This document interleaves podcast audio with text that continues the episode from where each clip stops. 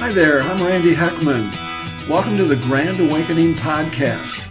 Folks, our desire is that we can incline the heart of our sovereign Lord to pour out His Spirit in power, reviving His church here in West Michigan, but also in our state and our nation, and then leading to a great spiritual awakening, all for His glory. But for that to happen, it's just critical that first we listen to what God is saying to us and that we quickly and cheerfully respond to his instructions in humble obedience. Well, what a privilege I have to introduce a friend, but also a man that I highly respect and, and am so thankful for.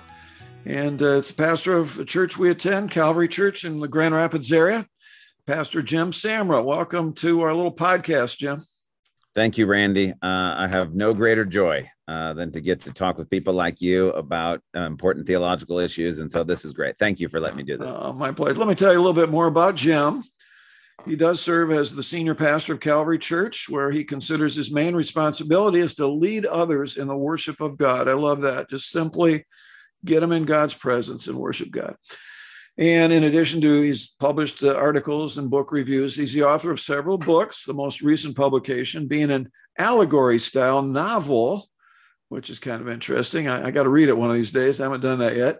It's called Passage to the House of Prayer, a prophetic parable.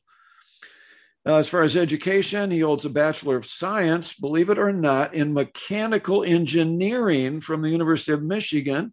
And he apparently does still bleed maize and blue. Um, and uh, is a Master of Theology and New Testament and Pastoral Ministries from Dallas Theological Seminary. And he has a Doctor of Philosophy in New Testament from the University of Oxford in England. Pretty interesting. He and his wife Lisa are the proud parents of four awesome children, the oldest of which named George. You just brought to college, right? Yep. Yes, we did. So and was, uh, uh, man, did, if, are you like me that you think, how is this possible that I got a kid in college now?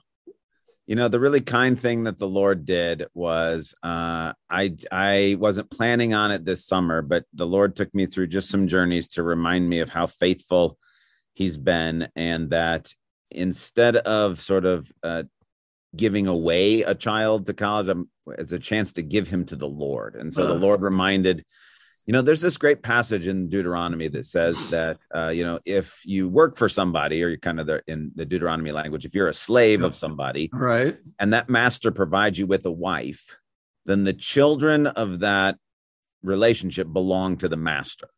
Right. And the Lord used that uh, this summer to remind me that he very definitely provided me with a wife. Uh, it could not have been any more clear. And so he reminded me that my kids belong to him. Yes. And so it was a powerful experience. It was emotional, um, but powerful to to to both. You know, when you we cried some. You know, when you cry, you never know exactly why you're crying. Some of yep. it was the the joy of man, 18 years. Thank you, Lord. What a gift. And some yeah. of it was the sadness of, oh man, this is it'll be different now. And some of it yeah. was just the overwhelming nature of God's made all this possible, and He is absolutely worth the best things I could give Him, including uh, our children. That's so good.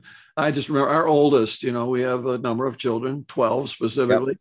but our oldest, uh, Michelle, um, she went to Wheaton College, and mm-hmm. I remember kissing her goodbye and having this tear in my eye and lump in my throat. And it just kind of hit me. It was like, it felt like about three years before that I was kissing her yeah. goodbye at kindergarten. Yeah. Yeah. And I thought, how did this happen? And then, you know, yeah. a few years later, you're walking her down the aisle and she's getting married. And Randy, I'm not ready for all that yet. So yeah, gotta, but you just wait. I'm warning you, Jim. It's coming before it you is. know it. And now we got, we just, you know, we went on a trip last week and we have a great grandson now oh, so in sweet. North Carolina. And I just can't, I just, how did that ever happen? So, anyhow, yeah. life goes real fast. And, uh, but I love what you're saying is that these kids belong. Yes, God used biology to create them. Yeah. But he's the one, you know, Psalm 139, David says, You formed me in my mother's God. We, we belong to God.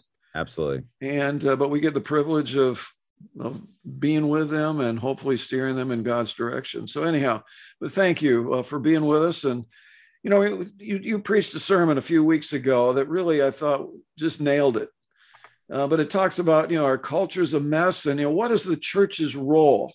You know, we're to be the salt and light. Yep. And uh, and yet our culture, American culture, would you agree, is is in a mess right now? I mean, we just have Pretty dark. left So and why I right. need, you know? I need some light. So yeah. My goodness, but are Yeah. we doing our job effectively as the church? We're to be the salt and light to to to preserve and and hopefully have the culture move in God's way. Have we dropped the ball along the way? What, what what's your sense of that, Jim? I think we have. I think partly we yeah we took our eyes off the sort of prize, and I do think you know when I look at COVID, when I look at you know stuff going on in the in the in the world with politics, especially in this country with politics Yep. and uh, you know economy and police and race and just the just number of issues. I think it reminds me of First Peter four, where it says judgment begins first with the house of God, and I think that God is like, look why would i get mad at the culture when when my own people are not living in the way that i want them to live? And so i think that covid vaccinations masks you know our response to politics and those things i think they highlighted that you know where your where your treasure is that's where your heart is. And i don't think our heart has been fully with god. And so i think there's been some shaking you know, Yeah. haggai 2 says god says i will shake the foundations of the earth and so I don't think the church has been what it needs to be, but uh, it also has God's not abandoned it, and so there are still uh, He's still doing something powerful in and through it, and so I do think there has been a pruning Hmm. and a uh, you know purifying process, and the Lord's good at what He does, and so I'm actually really hopeful for where I see the church, uh, where it's going, and what it's doing. But yes, I do. I, I sense an indictment from the Lord that our hearts have not been fully devoted to Him, and that we've made an idol out of power out of politics, out of our own comfort, and Yes. uh, not not been fully committed to serving Jesus. I totally agree with you. And interesting that in the five nations in the world where the church is under persecution, it's growing. Yep. Whereas the five nations that are relatively at peace, including the U.S., the church has been pretty much in decline. They hold its own or in decline. And, Yes. And it's not that we want persecution, but we do need to get our attention. Uh, I agree. this is not heaven. He says, you know, in, in Colossians 3, set your heart, set your mind on things above. Yes. You- You've heard the expression, you know, that, well, that guy's so heavenly minded, he's no earthly good. That's that's not scripture. God wants us to have our heart there. In fact, see the great quote by C.S. Lewis, you know, that it, the people that have the greatest impact are the ones that are Yeah, looking right. ahead uh, Yeah. with hope, uh, and and they're Shoot for heaven, and you get earth thrown in uh, with it. Yeah, there you go. That's exactly right. Yeah. Well, that's really good. Well, anyhow, your sermon, you talked about two different houses the kingdom house and the gospel house, the kingdom house of Moses and Exodus. Yeah. Which was more of a political, you know, sort of a thing, and the gospel house of Jesus, basically in Matthew. What's the difference between those two, briefly? Yeah, so I think it has to do with okay, well, what do you think uh, is the way to bring about the kingdom of God sort of Mm. on earth? And so I think in Exodus, it's very alluring because, well, Moses has a direct confrontation with the, the political powers that be, and he goes head to head with Pharaoh and Yeah. just he just knocks him down. And you know, in God's power, he shows that God is God and Pharaoh is not. Right. And then in Exodus, you get, you know, the kind of the thing that I think that in Americans, if we thought about this, you know, like we're thinking about uh, abortion and we're thinking about guns and we think about taxes and we think about all the laws. Yeah. And I like to say, people, okay, if you could get the US Constitution and all the legislation to be exactly fantastic, like perfect, like designed by God with holy standards and righteousness and goodness and purity, Yeah. all you'd end up with is the nation of Israel in the Old Testament. You'd end up with the book of Exodus, which is That's true. God defeating the powers that be and writing a Mhm. perfect law. Yeah. But in the Exodus kingdom house, there's a fatal flaw, which is the, the sin of the golden calf, and that all of the external laws and legislation and all the right judges and uh, all the politicians, if you don't change the human heart, That's none it. of it does any good. And so, whereas I do think the Exodus house is a beautiful thing, I think that Jesus is like, we first have to change people's hearts, Yeah. and then I'll return and we'll build an even better version of the kingdom house. Yeah. And so my sense is is that too many Americans, because well, hey, who doesn't want like plagues from God on all the bad guys or all the enemies, and who doesn't want you know God to show Himself in burning fire, Right. and who doesn't want God to like send Moses to go confront you know Washington D.C. or New York City or Silicon Valley or El- Los Angeles and Hollywood. right. But in the end, God's like, well, that doesn't do anybody any good unless I change their hearts. Amen. And so that's where I think we've gotten, uh, you know, so that this allure of power Hmm. and comfort and a cultural lifestyle that Jesus is like, I came here to transform things. And that's what you've forgotten. Yeah, and it's got to be hard. And that's that's why you know there's been a number of awakenings in America's history, and that's what happened. I mean, the culture was going Yes. down, the church was falling apart, even in the late 1700s, which is kind of amazing. Yeah. I used to think that America was basically Christian until about 1960, with you know with the Yeah, right. the, right. the Vietnam era and so Yeah. on. But then when I look, the late 1700s, the church was in decline. You know, uh, drunkenness was epidemic, and Yeah. a woman was not safe to walk the streets of large cities at night for fear for fear of sexual assault. But then the remnant began to pray, and the Second Great Awakening came. But Yeah. but even before that, they took a poll at Harvard University, or it's called Harvard College at the time, and of course, Harvard was formed to, to train pastors. And they took a poll. I said, How many guys would consider yourself Christians? Not one, zero Wow. in the late 1700s, which was kind of amazing. But anyhow, so hearts were changed through revival and awakenings. And Yeah. that's what recalibrated our country a number of times. And of course, that's what we've been praying for. Whether we see that happen or not, I'm, I'm hopeful it does.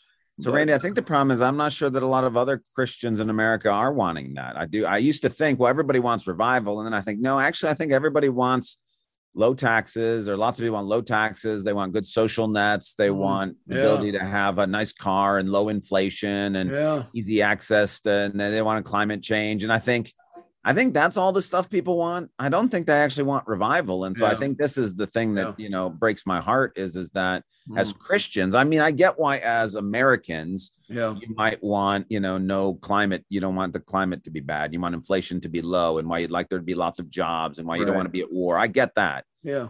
But as Christians, we should be willing to have any of those things, not, you know, to some extent, so Yeah. that we can have revival. Like if those things would lead people to Jesus, that's where there would be actual blessing. And so, um, Yeah. yeah, I, I think we've, I think we actually, too many, too few people actually want the spirit to move in America. They'd like the way things are now, just Hmm.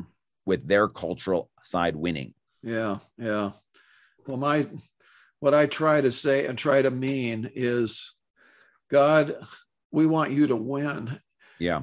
And I get a little emotional when I even say it, but if my death, I don't want to die today, but if somehow my death today would somehow promote your kingdom, then I want to be able to say, okay, let's go for it. I mean, wouldn't it be neat if we could somehow get every Christ follower to basically have that attitude is God, whatever it takes, I am in because you gave everything for us. You you didn't have to leave heaven and come down and die that horrific death for my sake.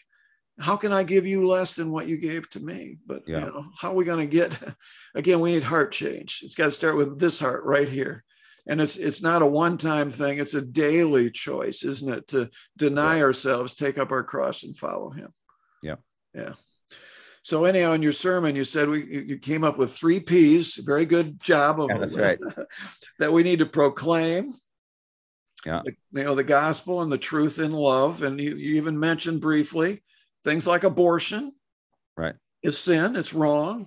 And the proper place of sex in marriage, you know, it's between a man and a woman. I mean, these are truthful things that we need to communicate to a crazy culture that doesn't quite get these things right now but we got to do that in love. Um, and uh, you said proclaim. We need to pray, and which you're very strong in, and we need to present, you know, Jesus to to the world, you know, as a Savior and as Lord. So, anything you want to elaborate on those three points? Yeah, sure. So, like, I think the proclaim piece, uh, you know, I think a lot of people uh, in kind of cultural warfare, like, okay, good. Well, this is where I get to get get on the Yeah. street corner with a megaphone, start yelling at everybody. Yeah, sure. I think the idea is is like, okay, well, I'm married. Uh, you're married, you know, there are things that I try to say to my wife, but that's very different than forcing her to think about things my way. Yep. Uh, I do want, you know, I have opinions, she has opinions, and so we sort of share them with each other. And you know, if I notice something that might be wrong, I want to say, "Hey, look, I don't think that's the right way to do this, or the right, Right. way to think about it." She does Right. that to me as well. Like, hey, have you thought about the fact that if you if you're going to that meeting, you're not going to be able to spend time doing this? I'm like, well, thank you. That's proclaiming, Sure. Sure. But it doesn't work to use force Right. uh, that's not that's not respecting her as a person that's not respecting me as a person and so by trying to argue by trying to sort of debate Yeah. uh, you know my wife and i you know we could i'm like she's like well you can debate me into saying anything you want me to say but i'm not going to be convinced unless we're able to the spirit moves sure. so the proclaiming aspect uh, it's an important role but too many people want the the yelling part or the whatever part and not the love part Mhm. and then I think the other piece that people really miss is the presenting. And you're right. When we're presenting Jesus, what we're doing is we're presenting an alternative to the culture. And so if the church doesn't make godly decisions about uh, racial issues, about guns, and thinking through uh, things about sexual immorality, but also loving uh, people, we're trying to present an alternative to say to the culture, look, that's what it looks like when Satan is Lord. Uh, Right. And this is what it looks like when Jesus is Lord. Come be part of that and experience the blessings of that. And so that's the piece that I think that uh, people are not really thinking about very much. Mhm. Yeah. Yeah. I, I think you're right. And then the third P was pray. Yep. And uh, we can never do enough of that, it seems to me, is to bring God into the equation. He can change hearts, He changed right. our hearts, and He can open doors for us. I mean, I see that happening all the time where He presents opportunities to communicate in love uh, the truth to others. And and uh, we we can see people change, but uh, and pray for our leaders. We're supposed to be praying for our leaders. We may right. totally disagree with what's going on in Washington and Lansing and so on, but we Yeah. are commanded to pray. Um, Yeah. and we need to So I appreciate that. Randy that at Calvary Church we've asked you and you've done a great job with helping us think through just that's a command from First Timothy too, and so uh, you've uh, been faithful to send us different things to pray for, and so I'm grateful for that. And I think that um, if Mm-hmm. more people in this in this culture uh, would do that, I think we'd see God do some stuff. Yep, yep. So let's just say the church does everything it, it's supposed to be doing. Does that automatically mean that the, the culture is going to accept us and they're going to love us and you know it's going to be just fine? I mean, I, I see these things that Jesus says, boys and girls, you know, if they hated me, yeah, that they persecuted me, could happen to you. I mean, there's no guarantee. I mean, there, there, there's, there's there's some movement in the church today which is let's just be nice, and that goes too far on that side. I mean, we still have to speak the truth in love. I think I think you get for your guarantee uh, you get a yes and a no, and so you're correct in pushing towards God has uh, he's promised suffering and he's promised that we're going to be hated in those things. But there's also so I 100% agree with that. yeah, There's also a guarantee, yes, in the sense of uh, you know, do your good deeds before men so they will see them and glorify your Father in heaven. And in First Peter 2, when it says that if you submit and if you suffer and if you go through these things, that in the end there will be at least some who Mhm. see them and come to faith as a result of that. So I do think we're guaranteed both. that's really guaranteed that if we do what God asks us to do, there'll there'll be more trouble, Yep.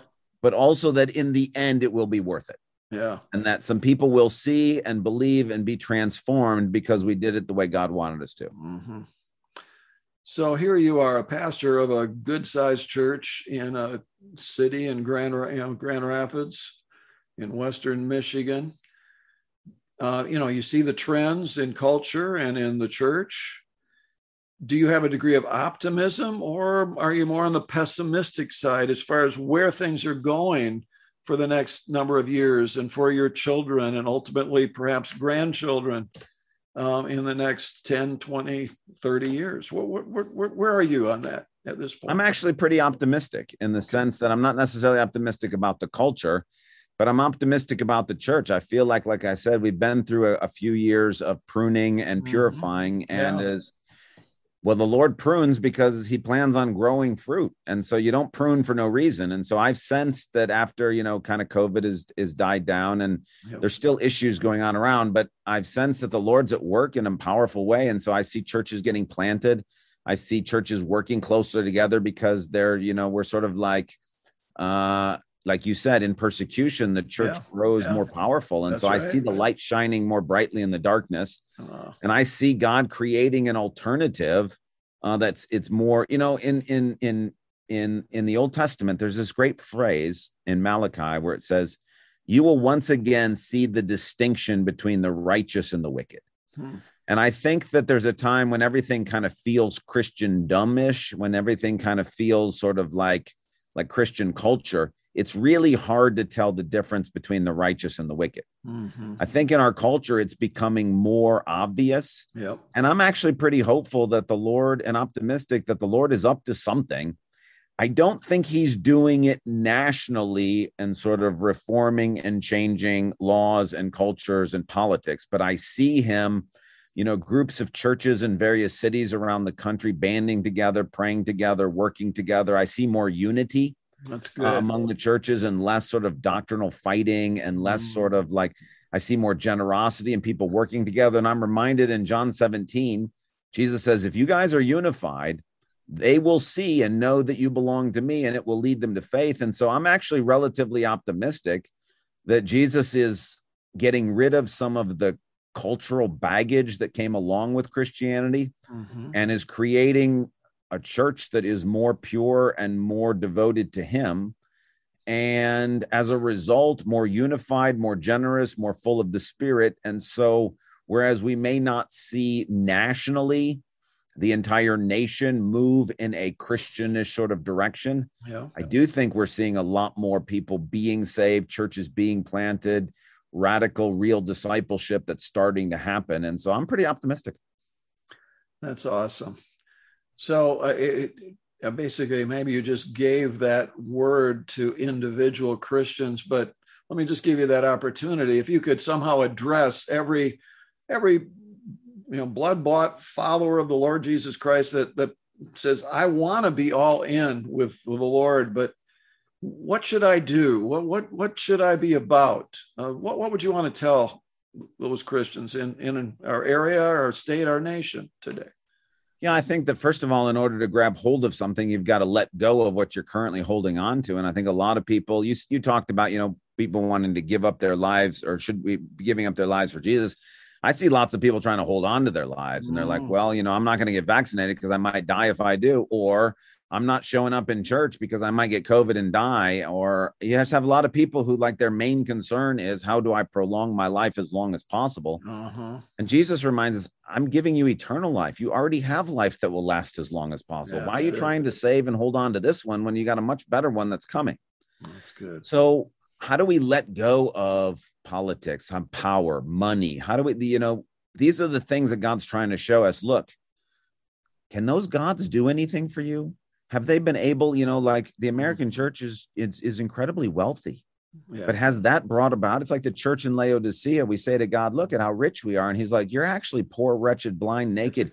Let go of that stuff so i can give you true riches. That's good. I think american christians we want to say look let go of some of these things. Let go of the idea that you know you might get every elected official in position that you want to have and that you're going to get all the laws that you want and that you're going to get mm-hmm. taxes to be the way you want. Let go of those things. They don't matter. Mm-hmm. and instead now once you let go of them it's time to embrace jesus to say okay well where is jesus at work yeah. Maybe 50 years ago, you could say, well, he was kind of at work in the governmental structures and the culture and the educational institutions. Yeah.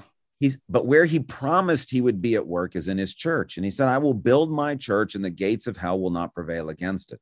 Yeah. And I see people saying, well, man, it feels like America's going to hell and, and turning dark. I'm like, well, if that were the case, what institution should you now be part of? Like the one place where you can actually find safety and security and people are worried about what will happen with the US Army and what will happen with global politics. I'm like, well, I don't know, but I do know the church will not give ground to Satan and the forces of hell. And so I want to tell people look, now is the time to get engaged, to get involved. And if if it's true that Christian schools or Christian culture or Christian music or Christian publishing or whatever, if that stuff seems to be fading, the church is not.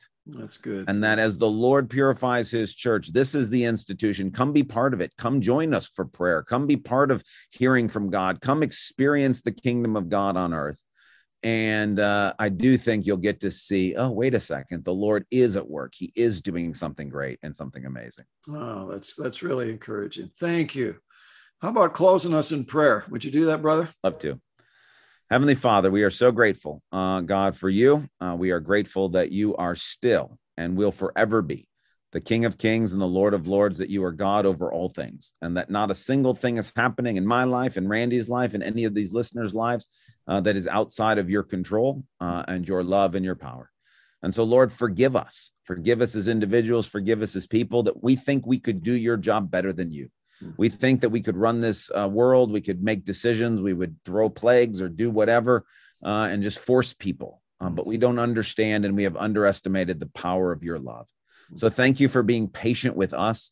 Thank you for Jesus, who is the King of Kings and the Lord of Lords, who you sent to make all things right. Jesus, we submit to your lordship and your leadership. Would you not please pour out your Holy Spirit upon us, yes. upon your church, upon this world? Yes. Uh, what hope do we have? Jesus, except that your spirit come among us and transform all things and make all things new. So please, uh, God, uh, win people to yourself, uh, save them from darkness. Uh, Lord, build your church, uh, cause people to see your light shining in the darkness. Uh, thank you, Jesus. You are the light of the world, and help us as your people to be light through which you shine, so that the nations and the world might see and know that you are good and that you are Lord. Thank you for this time together. May you use this and bless this wherever you may take it. For your name and your sake and your glory, we pray. Amen. Amen. Thank you so much. That was great. Thanks, Randy. Thanks for joining us. For more information, go to grandawakening.org. That's grandawakening.org.